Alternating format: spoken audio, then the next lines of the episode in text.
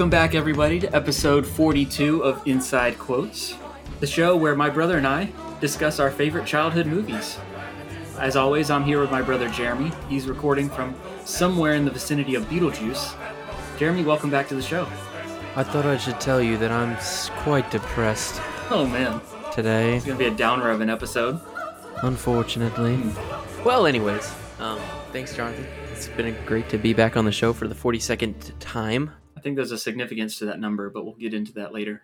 No, yeah. But uh, we're not alone this week. I'm here with my brother Jeremy, but I'm here with one of my childhood best friends, Tim, is here to join us on the show. Tim, welcome to. Is this your first podcast? Welcome. It is. Greetings, everybody. Greetings and salutations. Greetings and salutations. This is my first podcast. I'm pretty excited about this episode, except I'm interested about learning what's the significance of it being the 42nd. Well, 42 is it's the meaning of of life, the universe, of everything. I mean, I and this is our before. 42nd episode of Inside Quotes. So we knew that there was a specific movie we had to cover for this week's episode. Jeremy, do you want to tell everyone what we'll be talking about today? Today, I picked the movie Hitchhiker's Guide to the Galaxy because 42. Because 42. That's a good choice. Now, I don't know. I thought that was the, probably the funniest joke in this entire movie. is that that's the answer to life everything in the universe so i be, that became part of my personality as a middle schooler and i used to say that all the time um, when a teacher would call on me for an english question i'd say uh 42 Yep. and i would either be looked on upon as dumb or really funny most of the time just dumb I think the 42 is is the one thing you can take away. Anybody who who likes or dislikes this movie, regardless, the takeaway is 42. And then it's interesting is Yeah. this this movie uh, is really polarizing uh, in Mhm. that you really either hate it Yeah. or you love it. Mhm. But everybody agrees that the 42 line is is the best part. Uh, it it's the funniest, it's the most shocking, it's the most unexpected, it's the most memorable moment.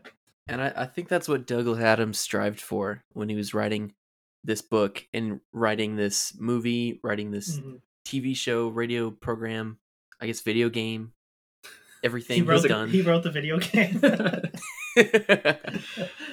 for for those uh for those who haven't seen this movie in, in a long time, or I guess not at all, then why are you listening? we could Go watch it, then come back.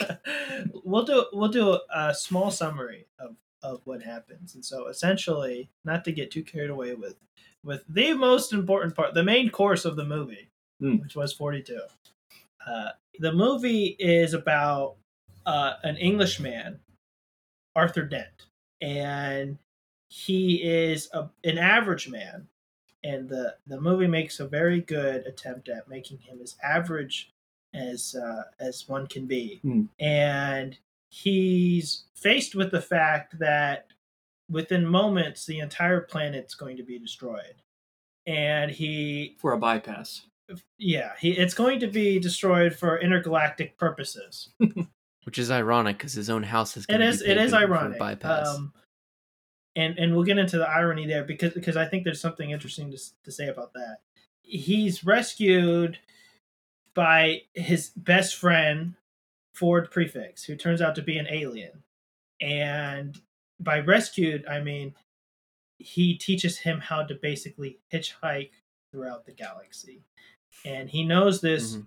with uh, the information given to him from a guide, the Hitchhiker's Guide to the Galaxy, and they uh, they go on an unexpected journey to basically end up back where they started, and that was an Earth being created uh, a set Earth 2.0 being created, Mhm. and basically picking off, or sorry, picking up wherever it left off, and that's the uh, that's the movie. the The movie is the the journey it takes to get from A to B, and it being completely unnecessary and unexpected uh, because nothing new leaves leaves the film Mhm. other than this average man knowing a lot more about the universe he lives in.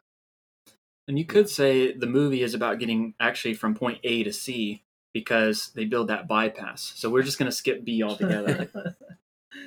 yeah. And I think if you're listening and you haven't seen this movie, too bad. Like it doesn't matter. Cuz you're just going to be just as lost watching the movie as you are listening to us talk about the movie because it's absurd. I don't know. It, it's just so confusing but also comforting because it, everybody else has their stuff together and you don't. I, it- That's what it feels like. the, the first time I watched it, um, I can't remember if I if I was the one who introduced it or not I, um, to you guys. But when I first watched it, my father came over to my house, and he had read the book. He, he's always been a bookworm, and he came over to my house as he would as he would regularly do on weekends, and he brought this movie. It's the Hitchhiker's Guide on DVD, and he said, "Son, you got to watch this movie." you know I, I haven't seen it, but the book is great. Uh, we watched it together, and I was just a kid, and my mind was blown. I had never seen anything like it before. It, you know, I didn't know what the plot was. I didn't know the names of the characters. I didn't even know what the English narrator was saying or talking about most of the time. But I couldn't stop laughing. The the the small twists and unexpected comedy uh, was was really something I hadn't experienced, and then uh, that that was my that was my first time watching it, and, and I would I would say I never forgot that experience. yeah, I, I think it definitely introduced me to a whole new world of like comedy, British comedy, absurdist, dry humor. like it was definitely a, a gateway into to other things. Uh, my introduction though was was through you, Tim. We we uh, grew up. I met you in Boy Scouts, Of course, and we went on a hiking trip on the Appalachian Trail in North Georgia, North Carolina area. Mm. And this was like you were kind of new to the troop at the time, and so this was like the first time I like really had gotten to know you. Was on that trip. Oh, great. I think, First I think- impressions. I think Jeremy is sick of this, this, this story because every time we talk about this hiking trip, he he he wasn't he wasn't there, and so he Yeah. always just has to sit and, and be listening and say, "I know this was the most important week of your life. I'm, ti- Ah. I'm tired of hearing about it because because I was on, on important stuff too." But Jeremy, sit, sit back and, and hey, I'm good with it's it. It's gonna happen one more time. One more time. but I, I guess this was after your dad had like brought it over, and you had like recently seen it. because I had the DVD still. hmm That's that's where I came from. I had the DVD because he came over, he brought it, and he gave it to me, and we watched it. Mm. And my car had a DVD player in Yeah. it. Oh yeah. That's that's I think is that where we're going? Well, I not what I remember is like you quoting the movie with one of our scoutmasters, Mr. Fight, Mr. Fight. like all the time on that trip. and by quoting the movie, I really just quoted Marvin. The Yes. Robot. that was the only that was the only quote. and I don't know if I was quoting him verbatim. I- he has some of his easier lines to remember, like "This is all going to end in tears." I just know it, and and he has um, he has a few that are that are easy, but but I think just depressing lines in general. I feel like it's safe to say that that's that's a quote. That's eligible for a quote. yeah, for sure. And before, Jonathan probably thought you were just some depressed kid. just like, hey, is this Tim guy all right? We're about to go hiking outside for a week. Well- I don't know if he's going to make it. Well, and the deal was so this was like a week long hiking trip. We were supposed to go 50 miles, but the whole affair was a very, at least it started out as a very miserable, depressing affair because just one thing after the next kept going wrong. And about halfway through, half of us, half of the troop, just ended up like, we're just gonna go home because half of us have like hypothermia and we're just done with this. I want to go back home. It's Not- spring break. Why did I come up here? and so like it was just like this kind of miserable experience at the first half because we were like trying to hike a certain amount of miles a day and we were getting rained on and all of our stuff got soaked a couple of our our scout uh other scouts in the troop were like on the borderline of hypothermia i was like we have to come off the trail for a day because Mhm. we can't take it anymore so i think the marvin quotes were were pretty appropriate at the time The one time I absolutely remember doing it was we ended up uh, hiking at different paces. We were hiking up this one mountain, and I think it was Blood Mountain. Had to be Blood. Uh, no, was- it wasn't Blood Mountain. It, we weren't there yet. Sorry, it was. It was some other mountain that that before we had that really bad hypothermia night. And we had split up because we were all, we were all again hiking at a different pace, and so there was there were people leading in the front. There were people walking just behind them, and we would get separated by hundreds of, of meters apart. Um, and I was in one of the the farther out groups, and by groups it was just me and this parent, Mister Fight, the, the father of one of the uh, one of the scouts. And it was just it was just me and him. We were hiking together. We weren't last, but we were say second to last. Uh, Kyle was last. and Kyle, was Kyle. the, the was the largest of the of the kids, and um, yeah, he wa- he was last. Uh, so we weren't last, but we you know we weren't we couldn't see him, but you know we weren't that far away from him. Mhm. And it was me and Mr. Fight, and we were going up this this hill, and the way they the way they make these paths up these really steep hills is they zigzag them up. They don't go straight up because I guess that's dangerous. And so not only is it difficult to go upward, but they zigzag it upward, so it's technically longer now. The the, the trail is now even longer. You're going upward, um, and you know they make it that way so it can just be a flat uh, incline. Mhm. And so we're going from left to right to left to right, and it's miserable. It's really miserable. The packs are heavy. We're hundreds of miles away from our houses. Um, It's cold. it's, We're all from you know, Florida. It's pro- it's raining, and it's just me and this uh, this parent that I really like. He's a really funny guy, um, and I just you know I'm not gonna swear. You know, I'm not going to say anything. I'm not going to say anything I'm not supposed to, but I really got to make something. I got to say something to get my mind off of the the misery, and so I just started saying really depressing things. You know, this is this is you know all going to end in tears. Uh, you know, I have an idea, but you're not gonna like it. uh, I could tell you our chances of survival, but you're not gonna like it. And and and and he would just crack up. He would think it was so funny that I'd say these things, and it and it got me and him up the mountain. And he, Got he you through. yeah, he called. You know, he ended up calling me Marvin, and he ended up making us all shirts, and and and my shirt had the Marvin head on it from instead of my head. Life. Don't talk to me about life. Yeah, and it was it was it's what got it's what got us through. So that's why I was saying those quotes. I was saying those Mhm. quotes because it was such such a miserable time, and it really made me feel better. so I, and I was I was like busting my butt trying to keep up with the group at the very front. so I wasn't I wasn't with you guys, but I remember when we like finally caught up near the end of the day and made camp. You guys were Mr. Fight was just like cracking up about all these quotes you were saying. and just like throughout the rest of the trip, that was the thing. Like I just kept hearing like Hitchhiker's Guide to the Galaxy quotes. And so when I basically when we ended that- that trip, I was like, I've got to see this movie. Jeremy, I guess that's how you saw it. Yeah. yeah. Well, And I didn't know that it was a book or anything like that first. It was just I went and saw the movie. Except for me, I was staying in a nice lodge, not hiking. you were there. That's right. Yeah, you uh, Yeah. with um with both My parents. both of yeah both of our parents were there, yeah. and um so you saw us. I mean, you saw us when we got back, and uh, I had just joined Scouts and I wasn't allowed to go on the trip because I was too young. Because reasons, I mean that's reasonable. Yes. but I ended up going on it a couple years later, but You guys, wasn't the same. saw it together for the first time. The movie. I I'm, I'm not sure.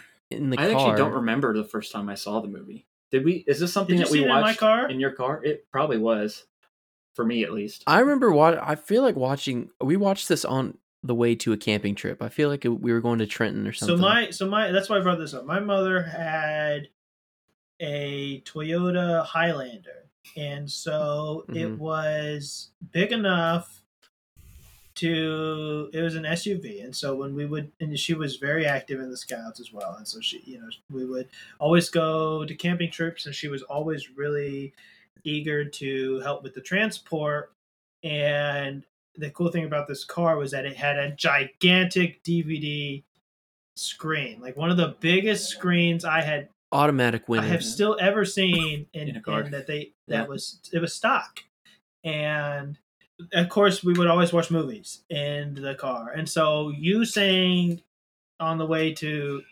these trips, which would always be a minimum of two hours away, and so you yeah. you Mhm. saying that you saw it in my car, I think is not surprising because I know I had the DVD and I know my mother drove a lot and. I know that would be one of the movies I would probably force people to watch. Although logist logically, I don't think I was allowed in the cool kids car, so I don't know if I rode with y'all But you, as but you, much. But I do remember watching it with y'all. Mhm. But I don't vaguely. It's it's vague. I don't remember much. I I do. Here's a, a side note though. I do remember one movie, Tim, that you would always force people to watch. Taps. Taps. So I'm like, Taps. I know you guys aren't going to talk about it on this. on we will not talk about it. it's a horrible. uh, It's an Tom 80s Tom Cruise. Cruise movie. and Timothy Hutton Mhm. film. Actually, before we before we get off topic, let's talk about the cast of Hitchhiker's Guide. to All the right, all Galaxy, right. because that is something that uh, that shocked me as an adult. As a kid, you don't you know yeah, you don't think anything of it. But the entire cast was was A list actors. In their prime. I mean, hmm Well, like Martin Freeman wasn't that big yet, because I had I, I think he'd been on the they, original they all British went Office to do bigger and better things. But at the time, this was what I knew him from was this movie. uh, But then he goes on to do like Sherlock and the Hobbit movies and stuff. Like, Hobbit. Mhm. So you're saying Hobbit came after? I didn't know that. yeah, yeah, mhm. Oh, that Oh, yeah. makes it even better because these. I take back what I said. I was wrong. It wasn't in their prime. This movie is almost like a legacy film yeah. Some, because it has hmm tons. I mean, it does have some some of the cast that were already big, but Mhm. Everybody in this film was was great. And Ford Prefect, yep. mhm. um, That was probably his prime. Mos Def. Because I, I haven't seen Mos Def in anything recently, but I remember him from Hitchhiker's Guide and the Italian Job remake. That's what I remember him from. Mos Def was really. Uh, when I saw this movie most recently, I was really most impressed with him because he uh, wasn't a professional actor. At least that's not what he. Uh, I think he's a rapper, right? he was a rapper, Mhm. right? Um, he was he was a rapper, he was a poet, and he's an actor. Uh, and you really got to see. I mean, he has not been in a lot of films, but he acted as if he had been. Uh, and so I think he did an excellent role because his character is probably one of the hardest to play too. Mhm. Uh, and Mos Def was was a really great addition, just because he, as a person, what you could you could really see how much of a good artist he he really is, and of and of course you know the rest of the cast, Zooey, uh, who was probably my first crush. Oh, oh. so just Zooey Zoe Disney Channel. her as well.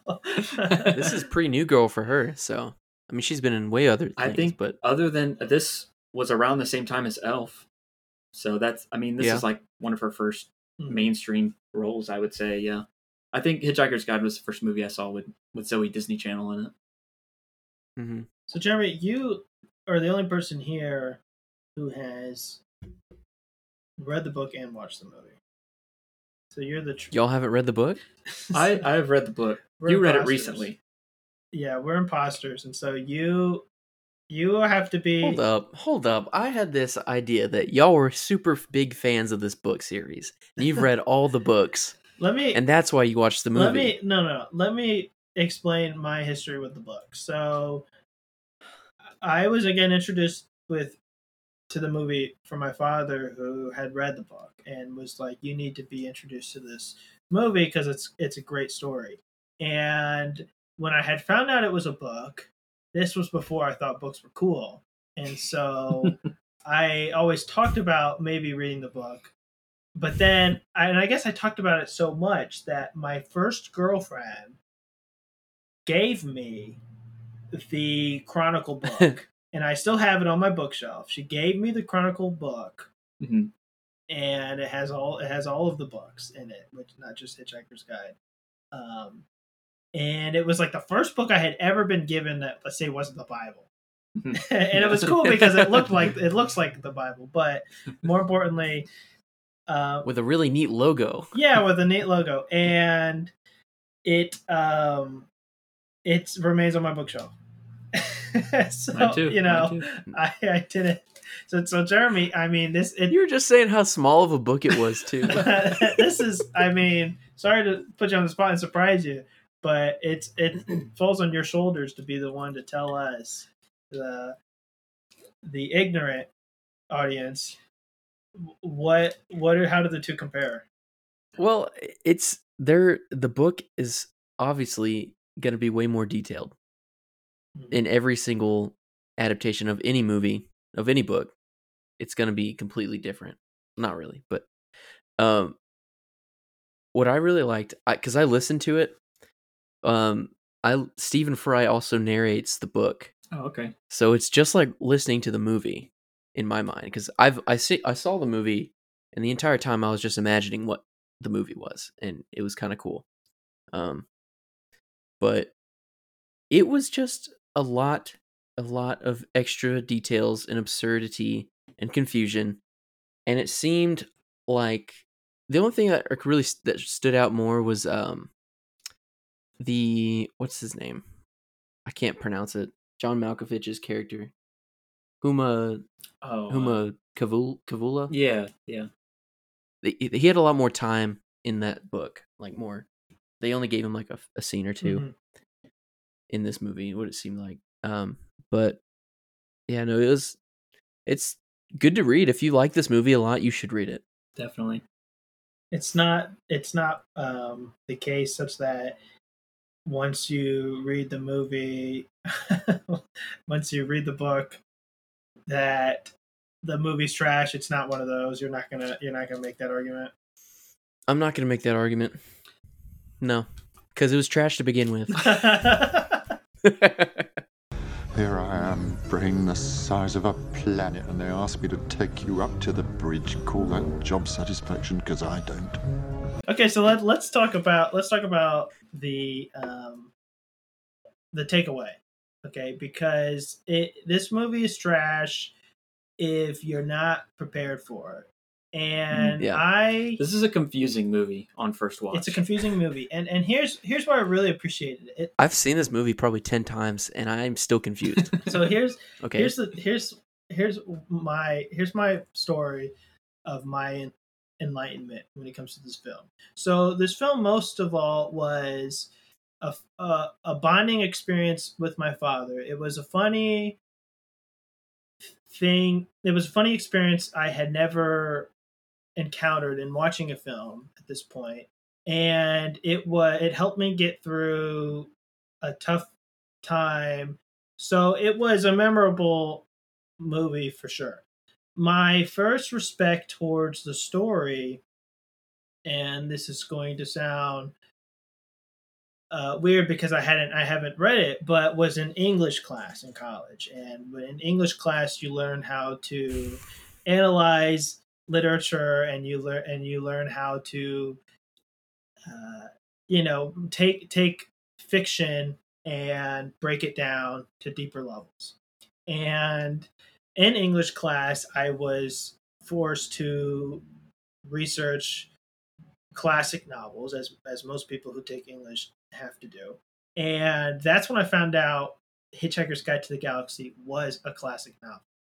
That's when I found in English class. I found out that was a classic novel. I didn't feel just to choose that as my main research novel because you I still didn't read because because I knew the story. The universe has given you so many opportunities to read this book, Tim, and you haven't even opened yeah, it. clearly you guys got the wrong guest because I'm just an imposter. Clearly. Let me press the improbability drive button and we'll get a new new guest here. So I, I We're here to cover the movie I, anyways. It don't yeah, I didn't. I didn't choose that to be my to be my book because I want I wanted to read something I hadn't read, and most importantly, I wanted to read something that You hadn't read that book. But he knew the story. He knew the I wanted to read something a movie Okay. a movie wasn't based off of, okay. and I wanted a new experience, right? And so I didn't. I ended up choosing.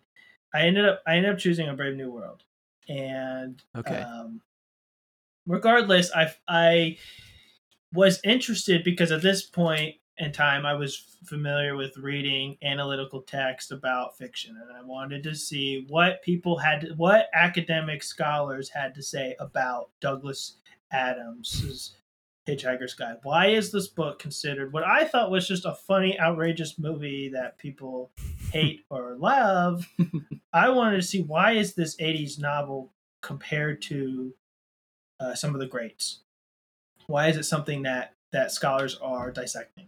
And what's interesting about the story, and you you do get this in the movie, and they do a good job at it too, is you get this general theme that once you are kind of exposed to by by this research it, it helps shed a different light and i've now seen the movie a few more times knowing uh, what i know but basically the idea douglas adams tries to portray is that this world that we live in is chaotic unexpected and outside of our control.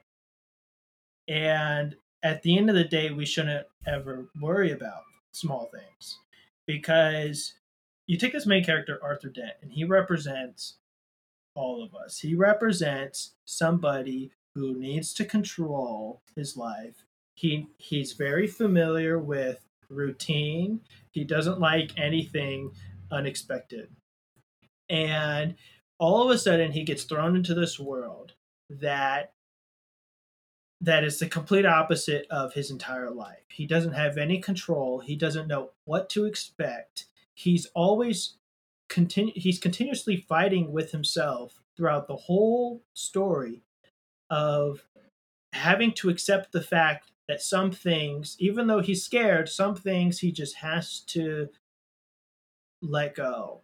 And if there's one general theme of this of this story, it's that you just don't panic because it doesn't matter. There's nothing you can do. The universe that we live in is chaotic. Everything we do is insignificant, and as and as dreadful as those ideas may be, uh, hence Marvin's humanistic character. uh, as dreadful as those ideas can be, if you if you sit on it, you end up like him. You end up like Marvin, and Mhm. instead, you it's better to just accept the fact that you don't control anything. Life comes and goes, and every single thing is outside of your control, and you never know what's going to happen. That's his theme, and Mhm. it's an interesting theme uh, that you probably don't get the first time from watching that movie. Because when you're watching the movie, you're you're still trying to control the movie. You're still trying to figure out and make sense of what's happening. And he and he gets you because if you're trying to understand why things are happening the way that they are, why you know why is the answer 42? What is the purpose of this? Then you're missing. Then you've you've fallen into the same trap. And Mhm. uh, Why, you know, why and is a Vogon reading me poetry as a form of torture? the whole movie is anything what you expect. It's the whole point of the probability drive, uh, the improbability drive, and it's that you really the one thing they depended on the most they controlled the least. Mhm. And if you talk about the symbolism from the very beginning, Arthur, the only thing Arthur is fixated on is the fact that his house is going to be bulldozed. Hmm. It would be like an ant being concerned that there's a stick in its way when it doesn't realize a hurricane's going to be here tonight.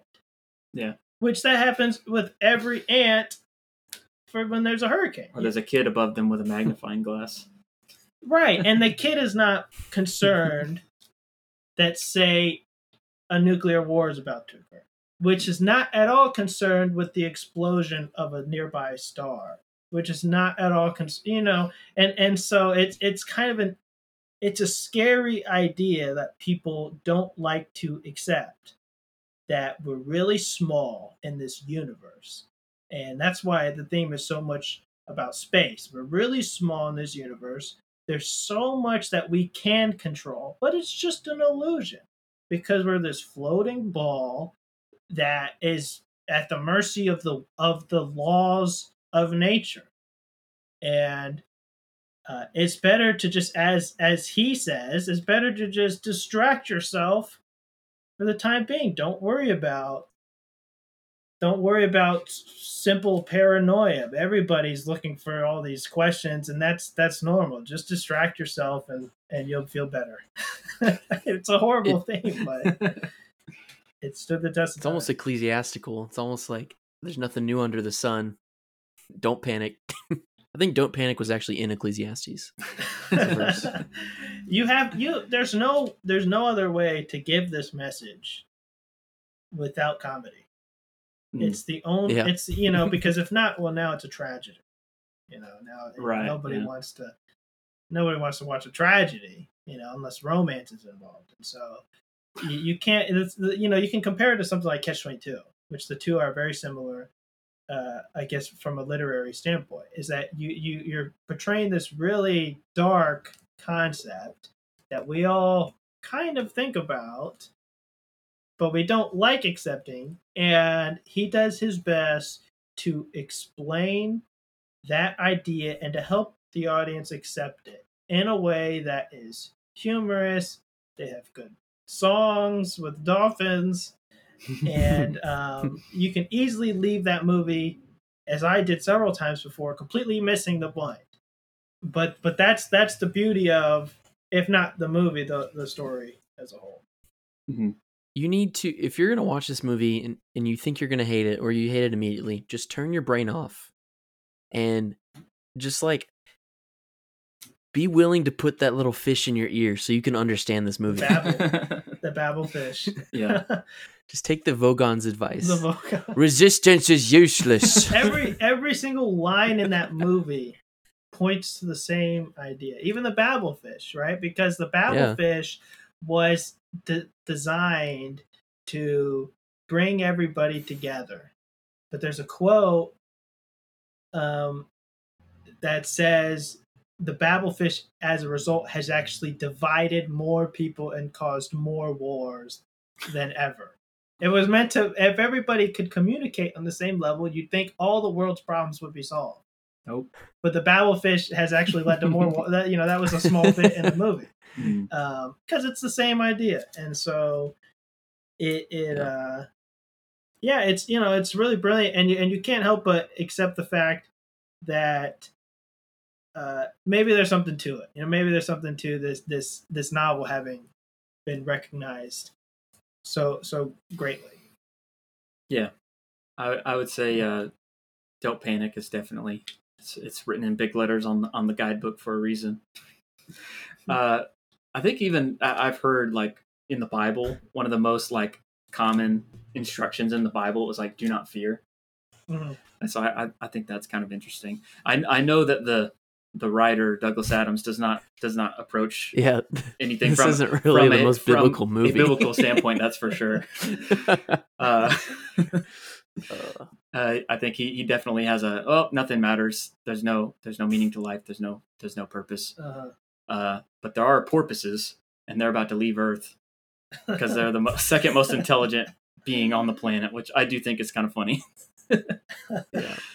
um, I I have read this book. I've read the first one and the second one, and I did want to mention that probably the like in my head the like top five funniest things ever created is like the first chapter of this book, and it's Mhm. it's so rushed through in the movie, but the whole scene of Arthur laying down in front of the bulldozer trying to like prevent like his house from getting getting bulldozed down all the dialogue there between between him and ford prefect and the construction workers is hilarious. And i just wish it was like extended Even the movie. bartender. yes the bartend like the bar scene it's like he's like the world's gonna end here. Here's a he, he ends up a bunch of money.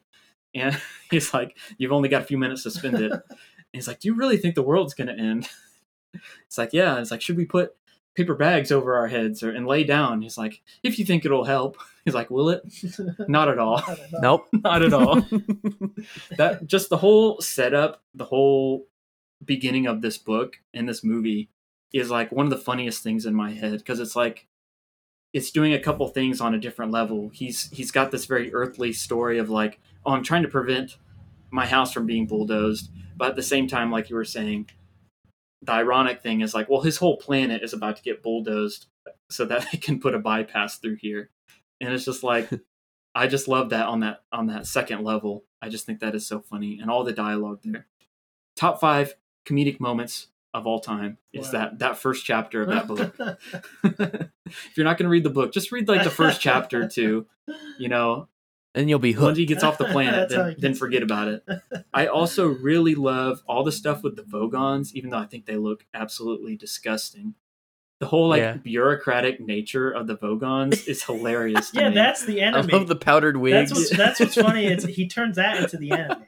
You know, th- there we could talk about paperwork being annoying, but it, the paperwork is it's it's just a tool they use to provide control and structure, and that's where they fall. That's why they always lose. That's why they're the enemy. Is because they stand for this this idea of of control. You know, that's the, the result is when you try to be artistic or Mhm. poetic, it's actually deadly.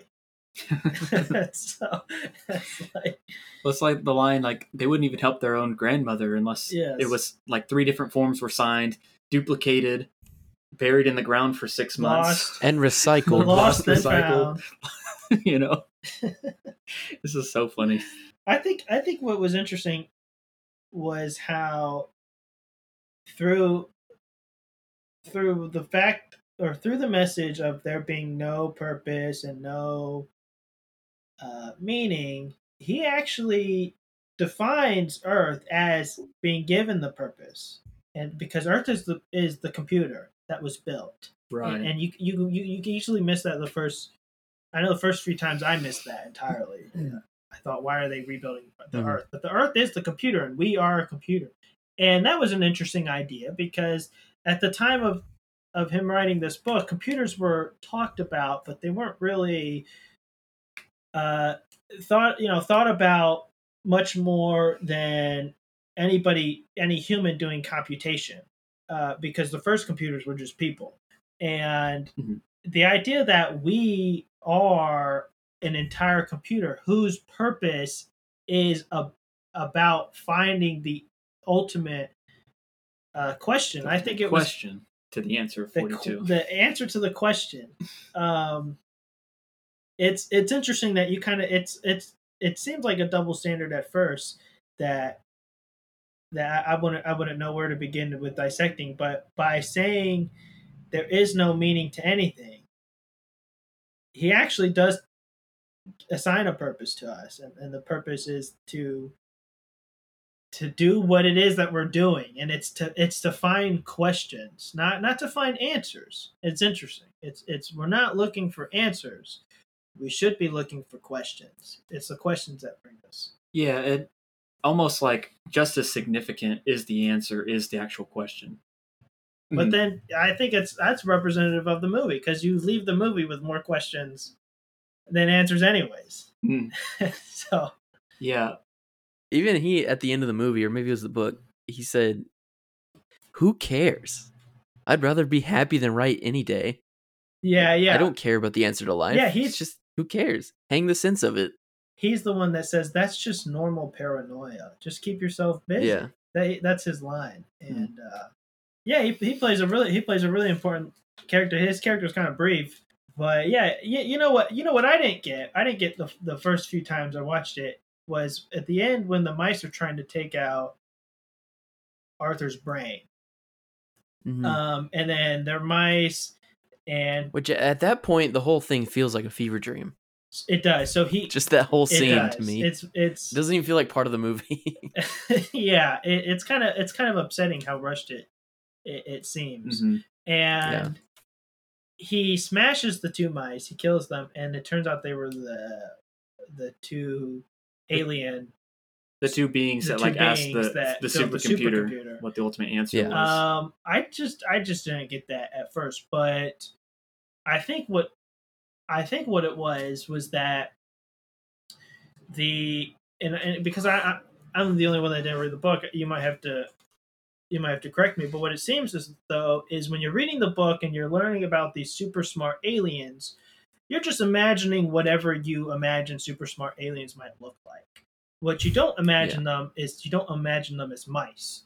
In the movie, if you see mice, you you know it's mice. You see you ident you know even though it's talking and it's a super smart alien, you see that it looks like a mouse and it's a mouse. And so I still I think they wanted the movie wanted to keep that a surprise until the very end. You find out at the very end that the mice are actually the the, the, the, the beings that you see who built the supercomputer, they didn't look like that. They didn't have hair. They didn't have uh, hands and, and, and legs. Uh, and again, I, I might I might be wrong. It looks as though that wasn't actually ever the case. That's just kind of how they wanted to portray to the viewers. So we didn't get any suspicions. We're not asking these weird mice questions. and then when you find out at the end that he smashes them, and it turns out that that's who they were, that's to tell the audience these were actually mice. They they weren't these humans that turned into mice and then turned back into humans. Uh, and, and in fact, there's a very there's a there's a small part of the scene where the two beings are looking at the supercomputer, and there's a close up on their two faces, and you see their eyes are all black.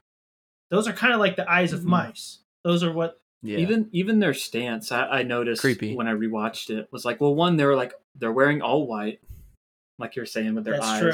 That's They're- true. They also like when they're standing at the podium asking the question, they have their like hands up I on, on the podium, think about that. almost like they're like a mouse. Like their hands were kind of like cupped and just like resting on the on the podium. And I just like their whole. I oh, guess there was like point a because you know they're not touching anything. You're right, and it's, Yeah. it just seemed like a kind of visual look to like hint that that they were the mice at the end that you would catch on second watch. That's that. Is that the case? Hmm. that's what I'm assuming. Just being just being a, a viewer, is that what it is? Is that the case? Is it the case that they were just the mice the whole time? They didn't. They don't have this transforming thing, and that it, you just don't know as a reader. You just don't know that they're mice because they they don't talk about the features or anything. Is that? I don't remember. I don't remember the.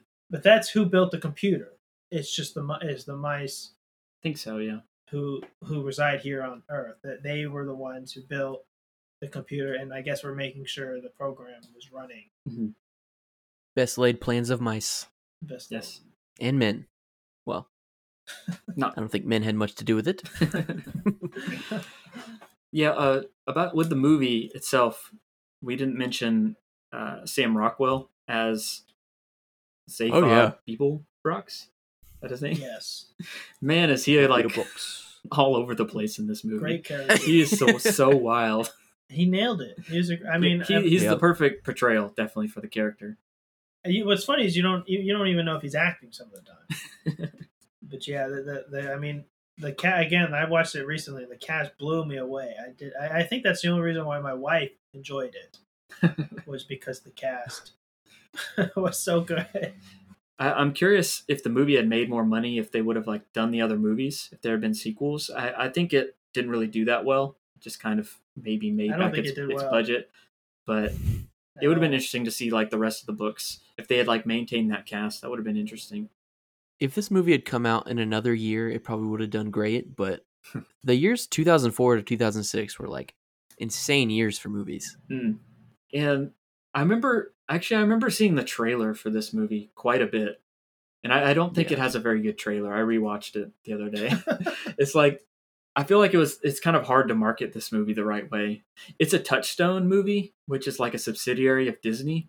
So I think they were like, okay, this isn't quite a Disney movie, but I still think they didn't really know how to how to market this movie. but they did at least get like British filmmakers and some of some British cast. I don't know. Maybe that was why. Maybe it was too British for American audiences to figure out why why are the dolphins singing. I can see that. What's weird is that it's too American for British audiences. That's true. It's like it's, a lot of people. The people that hate on this movie the most are the British because they've read the book and they've yeah. had the BBC show and everything. And So uh, I still I still love the movie, but after reading the book, the the movie does frustrate me on like how rushed it is. I think the Mhm. editing and like the pacing isn't very good to where it's like like like we we've all said this movie is confusing. Just like the story itself I think is confusing uh to get into from the beginning, but I think the movie it I'm not a filmmaker, but I feel like they could have done some things a little bit differently to make it a little bit more cohesive. when you read the book, are you confused about where you how you've arrived where you are? oh yes, Okay. at all times. So that's still that's still a theme that is uh, engineered. yeah.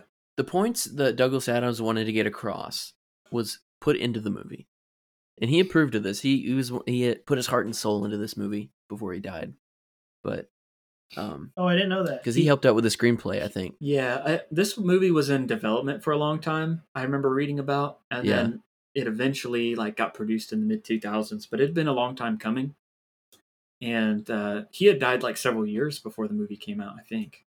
But hmm I did Oh, know, I I- he, know that. he did have a screenplay credit. and I know he had been working on it. He it. died in two thousand or two thousand one. Yeah, I, I will say the movie does, like you were saying, it does hit the big the big points and does it does it pretty well, and just visually trying to bring this story to life, I think it does it pretty well, um, in an interesting way.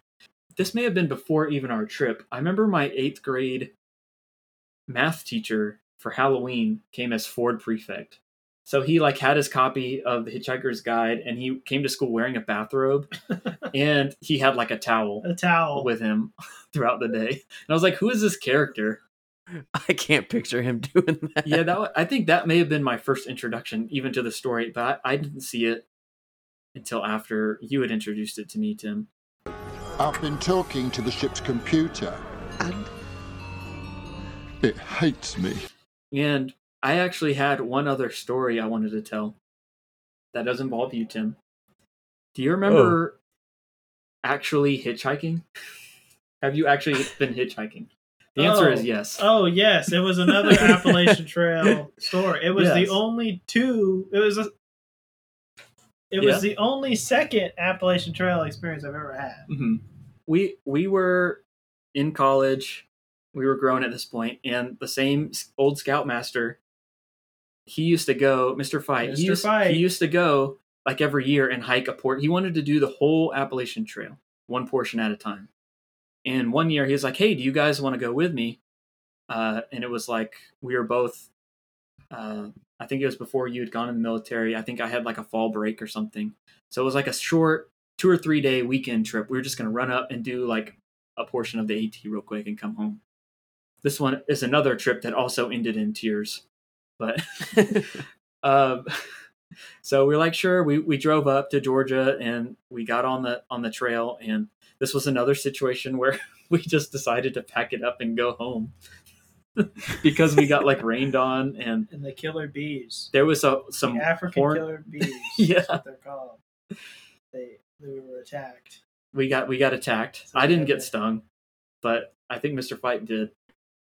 Did you? Yeah, stung? the the idea is that when you do these hiking trips, you park your car at your destination. That's that's how they go. And so you typically find a local. I guess nowadays it would just be Uber, but you would find a local who did a cab service and they do it for hikers all the time and, and they basically they meet you at your planned destination, then drive you to where you want to start, and that's where you, you start. You start you walk to your car. And so of course if you ever abandon the mission, ever stop getting to your destination. You have to somehow still get there. So that's where the hitchhiking. So we we decided, yeah, we didn't make it. We got halfway through. and We are like, I think I think we need to just come off the trail and, and head home. We're like, oh, I, I've- I've been in this situation before. um, and so we came down, like we were halfway through. We we came down the mountain we were on, and there was a road down there, and none of us had cell phone service. So we're like, okay, great. what do we do now? So we, we ended up just like getting on the side of the road, sticking our thumb out, hoping a Vogon ship would would pick us up. And we didn't get picked up by a Vogon, but we did sit there for like thirty minutes to an hour. and eventually, some some guy, We had to start waving our hands. That's yeah, what we did were we were, we were like The- jumping, the thumb- waving. the thumb wasn't working, and Yeah, so yeah. we had to start looking distressed. We had to show a little skin, you know, lift up our pants, show a little ankle, you know, attract some attention. but so uh, some nice old man i guess he, he did pick us up and gave us a ride to a gas station where we then Did he read you poetry? no no no he didn't Good. but he was a nice guy and i guess it was just quicker we, we just asked for a ride to a gas station so we could use a payphone to call the person to give us a ride to our car. I don't know how far away we were from our car. I don't know why we couldn't just ask for a ride to the to the destination but maybe that was too far away. Maybe he wasn't going that direction. So we're like oh take us to a gas station. We'll go to a payphone which i feel like that's kind of a miracle that we even had like a quarter or something to like stick in a payphone because what is a payphone? Anyway, we called we called the person that was supposed to pick us up, and they gave us a ride back to our car. And then we drove all night back home yes. while Mister Fight slept in the That's back even seat, worse. And so we had to drive. Ugh. It was in your it was in your old Celica. Uh-huh, uh-huh. Uh, it was a fun it was a fun fun time. It didn't end the way we expected it to, but But that's the point of the movie. exactly That's I mean We that's didn't why panic. we're here. we didn't panic. We were prepped because if if we had been Arthur Dent, we would have we would have died for Mhm. sure. Yep. And we were Boy Scouts, and so our guidebook was the Boy Scout handbook. What was the Boy Scout motto? Don't panic. On the count of three. be prepared. and actually, I will say that this the original trip from like 2005 that we went on that was like a turning point in scouts for me because I feel like at that time, like I was contemplating like quitting. I'd actually like talked to mom and was been like, I'm not really enjoying this that much, and uh, I was like, well, maybe just give it a little while, a little while longer. And I feel like that that trip was a real bonding experience with with you and our friend Brian and uh, I, I feel like from that point on, Scouts was just like, oh, I want to just like hang out with friends because I don't really care about like the stuff it's teaching. It was just like, I was just like, oh, this is cool. We'll go, we'll go camping and we'll, watch, we can watch a movie on the way up. we'll watch a movie on the way up. I remember watching Transformers a ton in that car. That was one of the staples. in- Yeah. The in the- in the original high- yeah. LaBeouf. Mojo, I love you. Uh, and just like going on campouts, and it was just like a fun time to hang out with friends, and more more of that than I was like, "Ah, I don't want to use my skills to to go on like Survivor Man and try and survive. I just I just want to hang out. Now that trip Yeah. did end did uh, end on a positive note because about half of us left, but the half of us stayed. We're just like, okay, we're not going to try and push ourselves to do like 20 miles a day. We're not gonna. We're just gonna try and do a few miles, take it easy, stay in shelters, and not like actually have to put up our tents. And the rest of that trip was was pretty fun, and we got to see snow for the first time for Mhm. us. Mhm. That was our first time seeing snow. Jeremy, Jeremy missed out, and uh, he didn't get to I see did. the You, snow. you see, you see what having I was, that was the thing I was most mad about. what the, what ha- having a pessimistic view as Marvin did really got me to have a wonderful experience. was so had I had I been hard charging, yeah, and you know, and you know who who stayed? You know who was there to have the better second half? Kyle, the guy who was in last that's right. was there. The people who were in the front, Yep. most of them were not there. Most of them left. Most of them the went front home. hikers are never the fun ones. They- Never of go them went hiking with front home. hikers. You know, of course, me and Mr. Fight were there. Kyle and he was with his dad. Mhm. Uh, that's who was in, in the rear. Kyle and, and Mr. Warner, uh, and of course, Jonathan and some of some of those who were in the front. And they and basically we were the two younger scouts that stayed. Mhm. You know the, the moral the moral is the the, ones pessimistic view really kind of it really it, it led to a a positive outcome, and I guess that was the uh, if there was anybody who was expecting the most from Hitchhiker's Guide, it was Marvin. He Marvin was probably the only guy who saw it coming. Nobody else, nobody else. Everyone was in denial, It's having a good time, but they were getting slapped in the face, Hmm. literally. you know, Marvin was the only one who knew exactly what was happening. Yeah, he saves them in the end. I love how the movie ends with the the Vogons are all surrounding them, and Marvin just hits them all with that point of view gun, and everyone just falls over from depression. nobody can nobody can handle it. No, Marvin's the real hero. the point? Marvin's the real hero because if, Yeah, if he you is. go through life with a constant pessimistic view, not only are you stronger than everyone else, but you're the only one that knows what's coming next, and you're prepared for it. you know. Must must be a Thursday. I can never get the hang of Thursdays. Uh, Jeremy, did you have any any quotes other than forty two that stood out to you from this movie? yeah, we just quote Marvin mostly. I mean, this isn't one of those that have the standout quotes that we can use in our everyday life. It's just like if we want to talk about this movie, we'll Yeah. talk about that. But I don't really, nothing really stands out too much. Forty two just kind of Or the- became our go to number from that point on. Always, always be with your towel. Always be with your towel. Always never, towel. never leave without a towel. you know, Never leave without your towel. quite Yeah. quite honestly, that is some good advice that I have taken. You know what? You know, I have something to say. I agree with this because speaking of scouts and speaking of towels, I was notorious. I mean, y'all weren't really in scouts when I was in scouts, maybe like a year or two.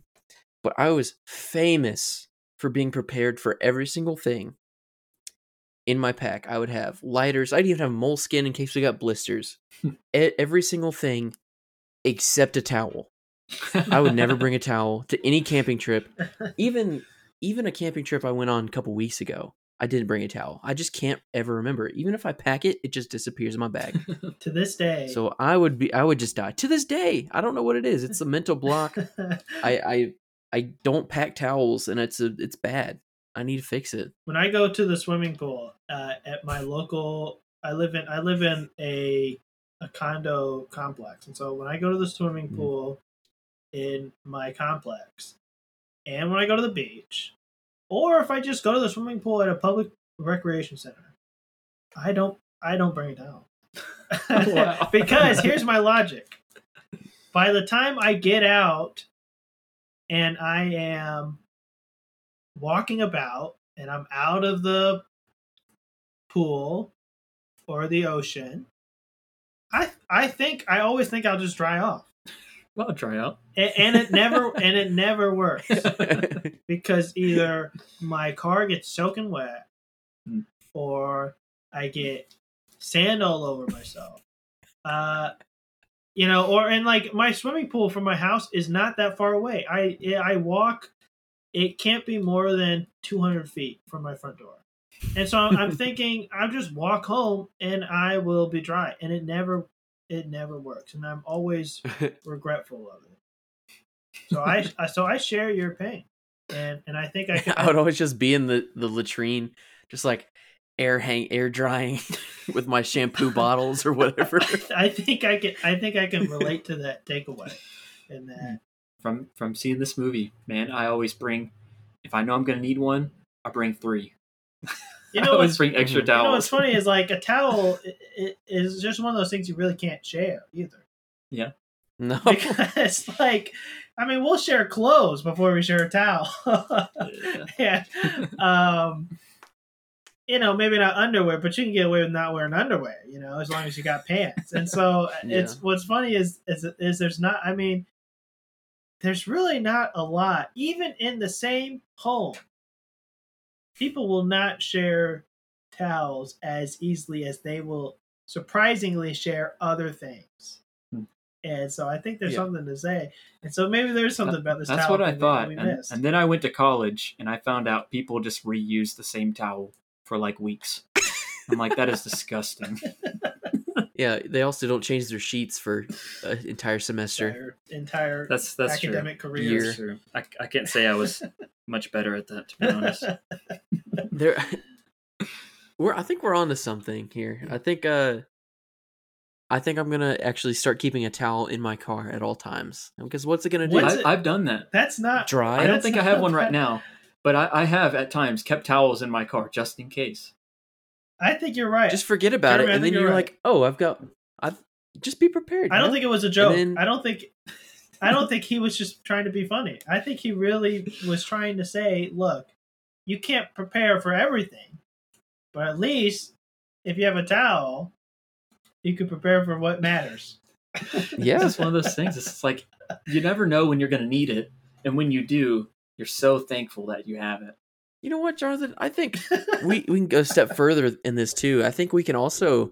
This could be another merchandise opportunity for us. And We can get some purple towels inside quotes. and embroider our inside quotes logo with the 42 on the corner, maybe, yeah, and then we could sell those I'm puppies. surprised there aren't 42 towels. There might be the There should See. be. and it'll say quack quack on it because that's our that's our catchphrase. After we started covering the Mighty Ducks the Mighty movies, Ducks. we're just like quack quack everybody.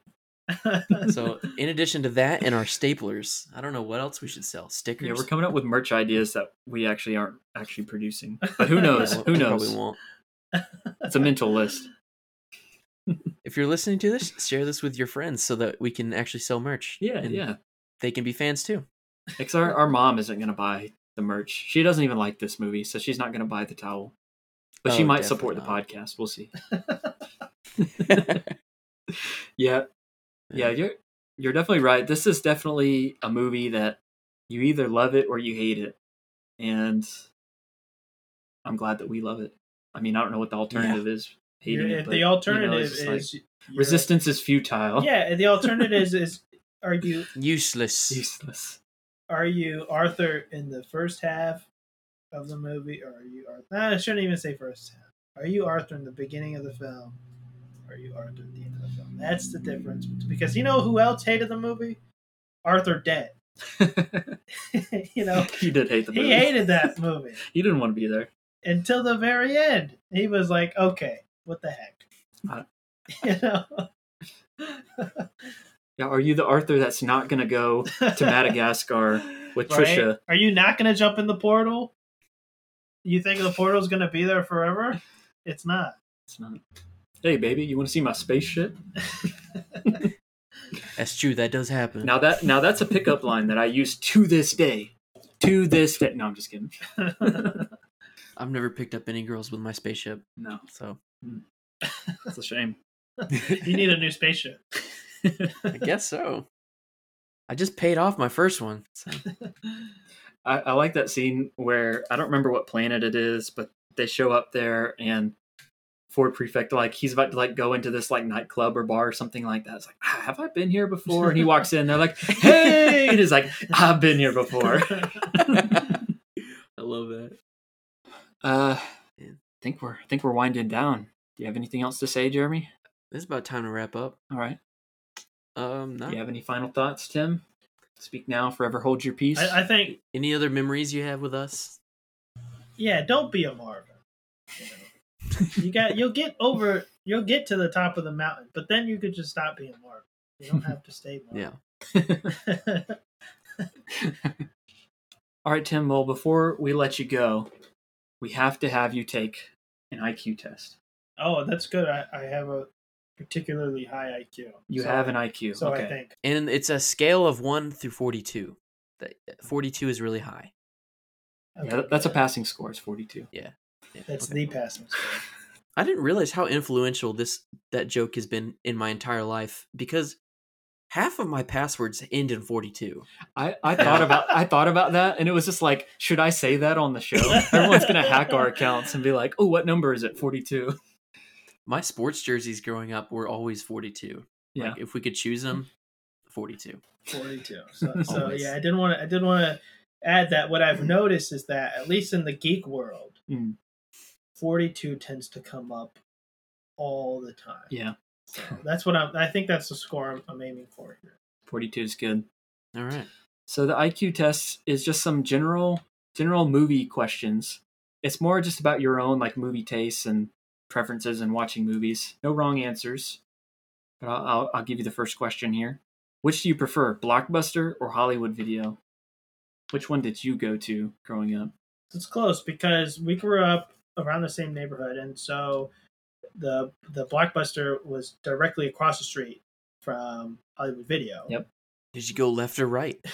my my my dad made an interesting point when we would go to Blockbuster Uh-huh. a lot, and the Blockbuster was right next to Papa John's Pizza.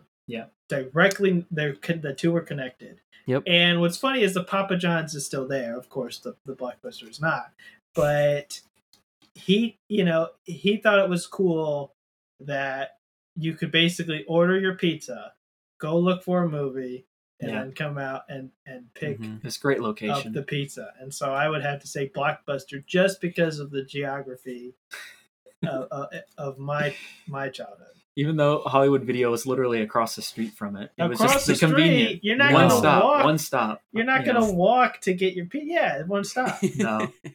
We we did not. We were a blockbuster family. Hollywood Video is trash. There, I said it. Yep. We did not go. The only time I ever went to Hollywood Video is when I was like with a friend, and they went there, and I was at their house.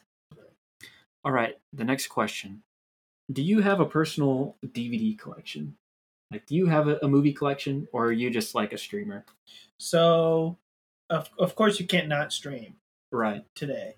Yeah. I do have. I've moved a lot of times in the past ten years. hmm and I still have DVDs with me.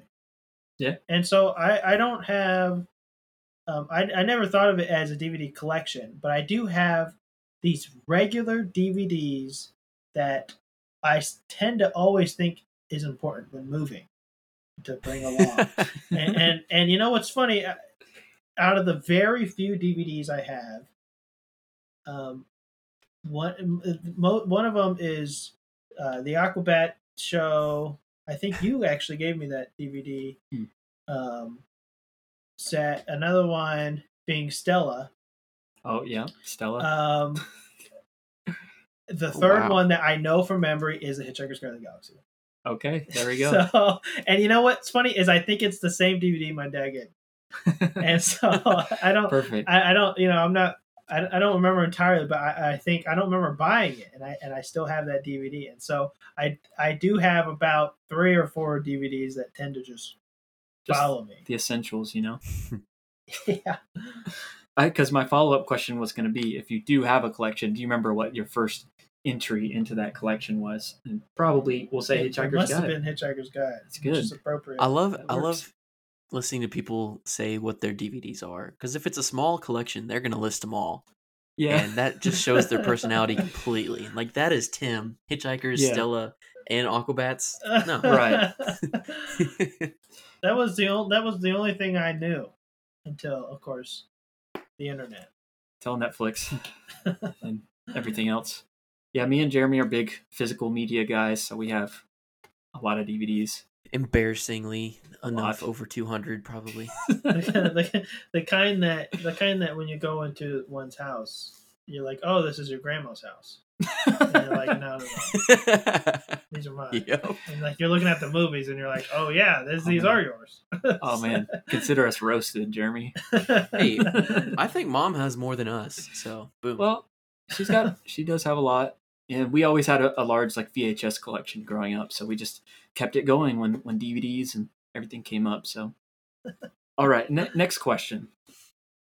What was the first movie you remember seeing in theaters? I I think it I think it was Toy Story one. Nice, nice. I think it I think it was Toy Story one. At least old enough to remember. I I I do have a memory of going to Burger King Yeah. hmm after the film where they had the toys.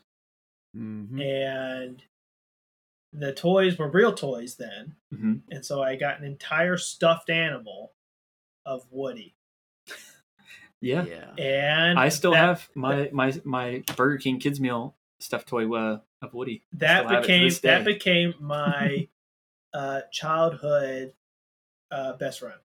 The the one stuffed animal that you you always sleep with and have Yeah. your that- favorite until Buzz Lightyear comes along and that ruins everything. He's So- not even comfortable to sleep with. He's all plastic. Exactly. so so it, it it might not have been the first, but the first memory I have is, is probably Toy Story. Well, y'all lucked out because those Toy Story toys are now like a hundred dollars at Target. Well, not mine. Mine was all. I mean, even if I were to resell mine as, as some collector's item, it's all chewed up. You know, I chewed on it. it was me. It wasn't a dog. I, I chewed on his hat's all chewed up, and I think I, my mom washed him once, and he lost his cow vest, and so he was Oh, ah. without a vest for ninety nine percent of its existence. Missing accessories. so nobody's gonna want at least at least my Woody, Hmm. which I still have, by the way. You can't get rid of that. You can't. I still have a Woody. You can't. Toy Story is a great a great answer. Next question. If money is no object, what movie theater snacks do you buy? Ooh. Uh, um. Okay, so I'm a I'm a huge fan of popcorn, and popcorn just you know just popcorn itself is is really really good. That's something I will eat uh, disgustingly. In fact, I'm I'm really embarrassed to sometimes go with dates to a movie because because of how excited I'll get about the popcorn. um, it's you know I really do have I don't now that I'm married, but I do have to control myself. My wife regularly talks to me about how barbaric I look when I'm eating popcorn. Well, you can't and just eat one piece of popcorn. You have to have a handful and just Handful. You're gonna drop some pieces, you know. so I I was always just for a long time, whether I'm out in the movies or I'm at home or I'm just choosing a snack, I was always just a popcorn fan. However, I discovered not too long ago that if you combine M&Ms with popcorn, uh, Mm. it's a surprisingly delicious combination. Hmm. You get the salty and you get the you know the plain chocolate. And I'm not a big M&M fan. If if you just get you know the plain Reese's chocolate, pieces.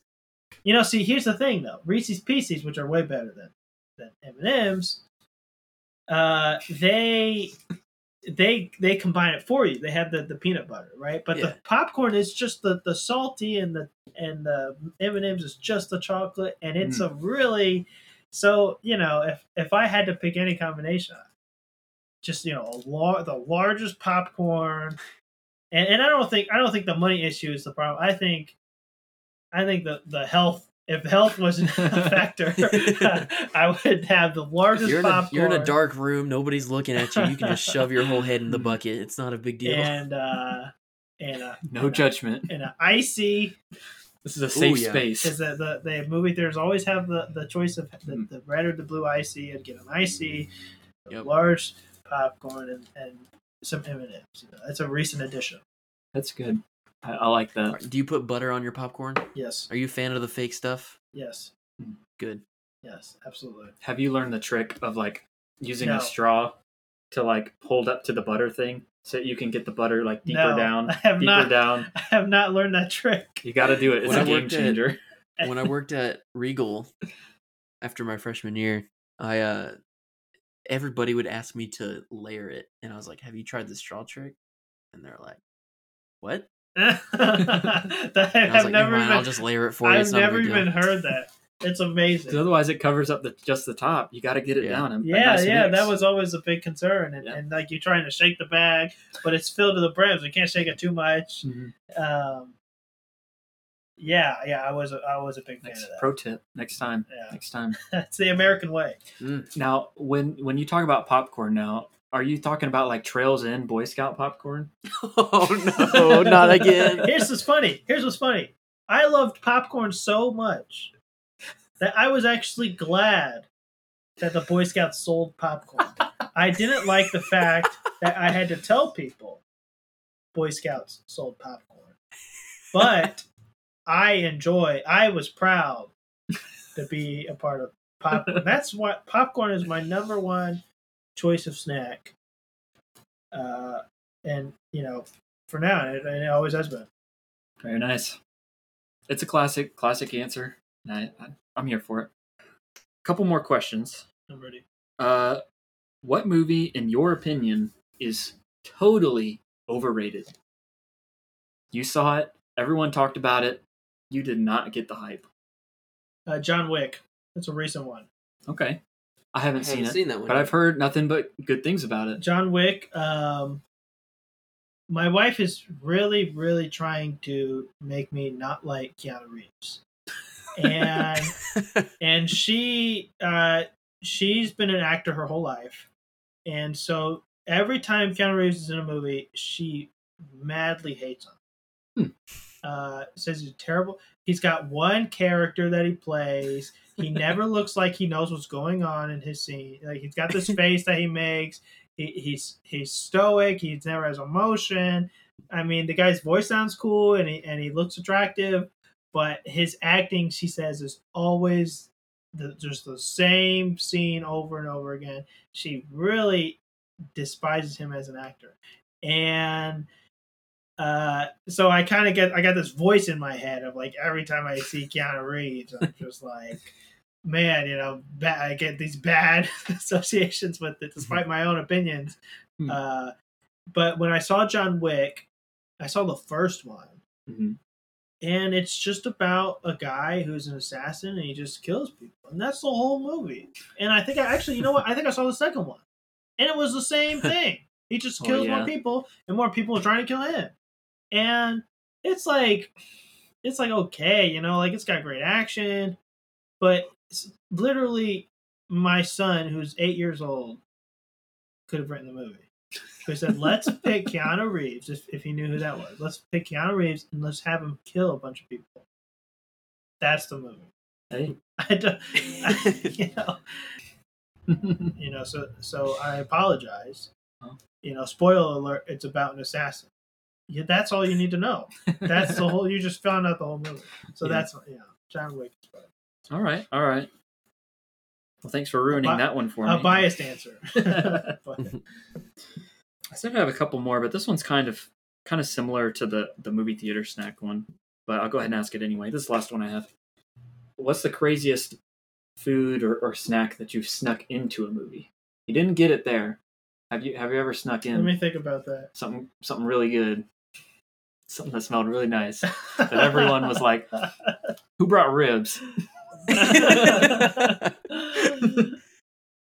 um, For me, it was an entire bag of Caesar salad. I don't. I don't think. Here's what's funny. I'll, I'll trade. I'll trade. Uh, I'll trade questions. I don't think I've ever stuck food into a movie.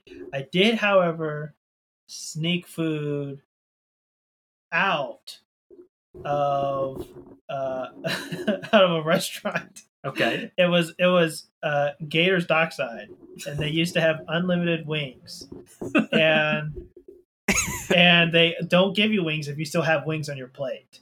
Uh-huh. And Yeah. so what uh, what friends and I would do is we would stuff wings into bags, and we would order more wings, and we would leave the restaurant with with freezer bags full of of chicken wings.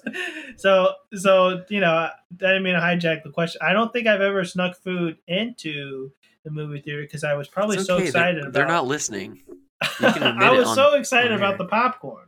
Hmm. I had nothing to That's lose. true, that's true. There was nothing. There was nothing better I could have brought in. Um, of course, my mom would try to bring in popcorn because it because it was too expensive there. So we would bring in popcorn. Never. But it's not as good. It's not as fresh. Yeah, and, you and, know? and so you know, I didn't, I don't think that stuff's exciting. But the but the the food I tried to sneak out of a place once was was Yeah. a bunch of chicken wings. well, thanks. And now now Gators Dockside is out of business. They actually so are out of business. thanks- thanks for that.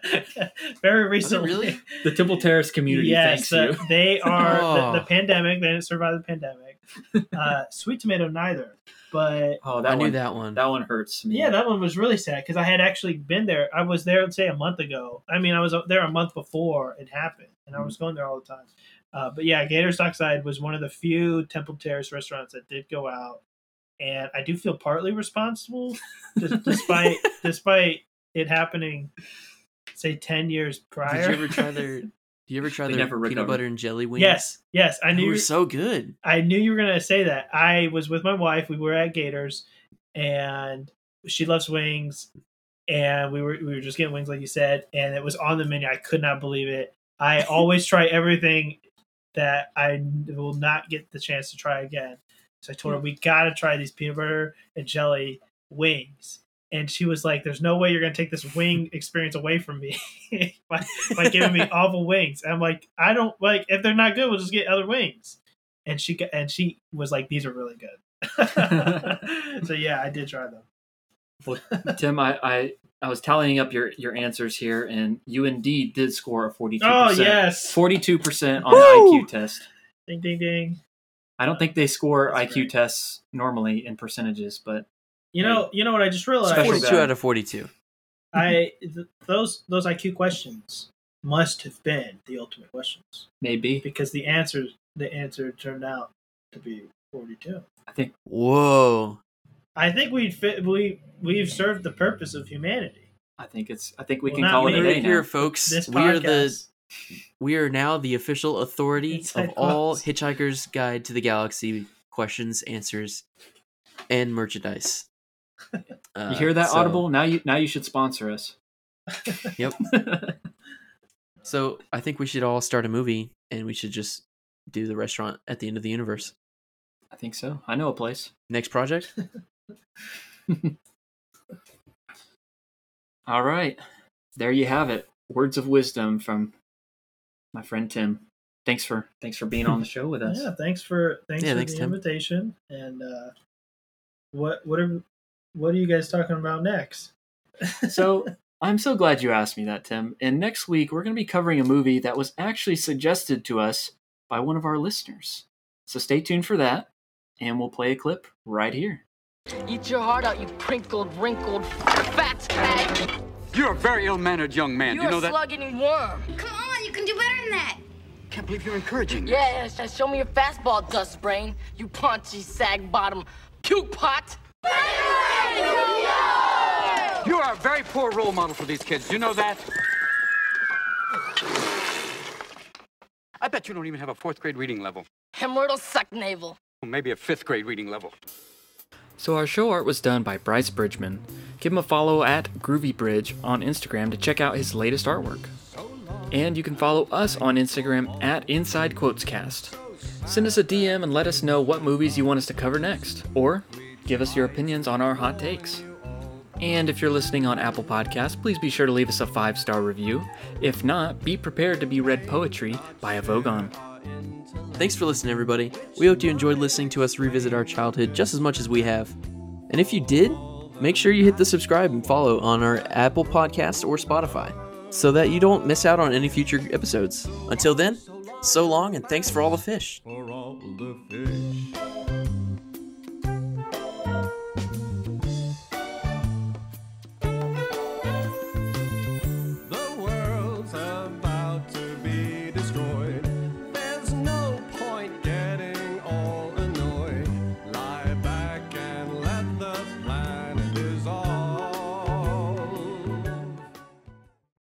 Marvin, you saved our lives. I know. Uh, wretched, isn't it?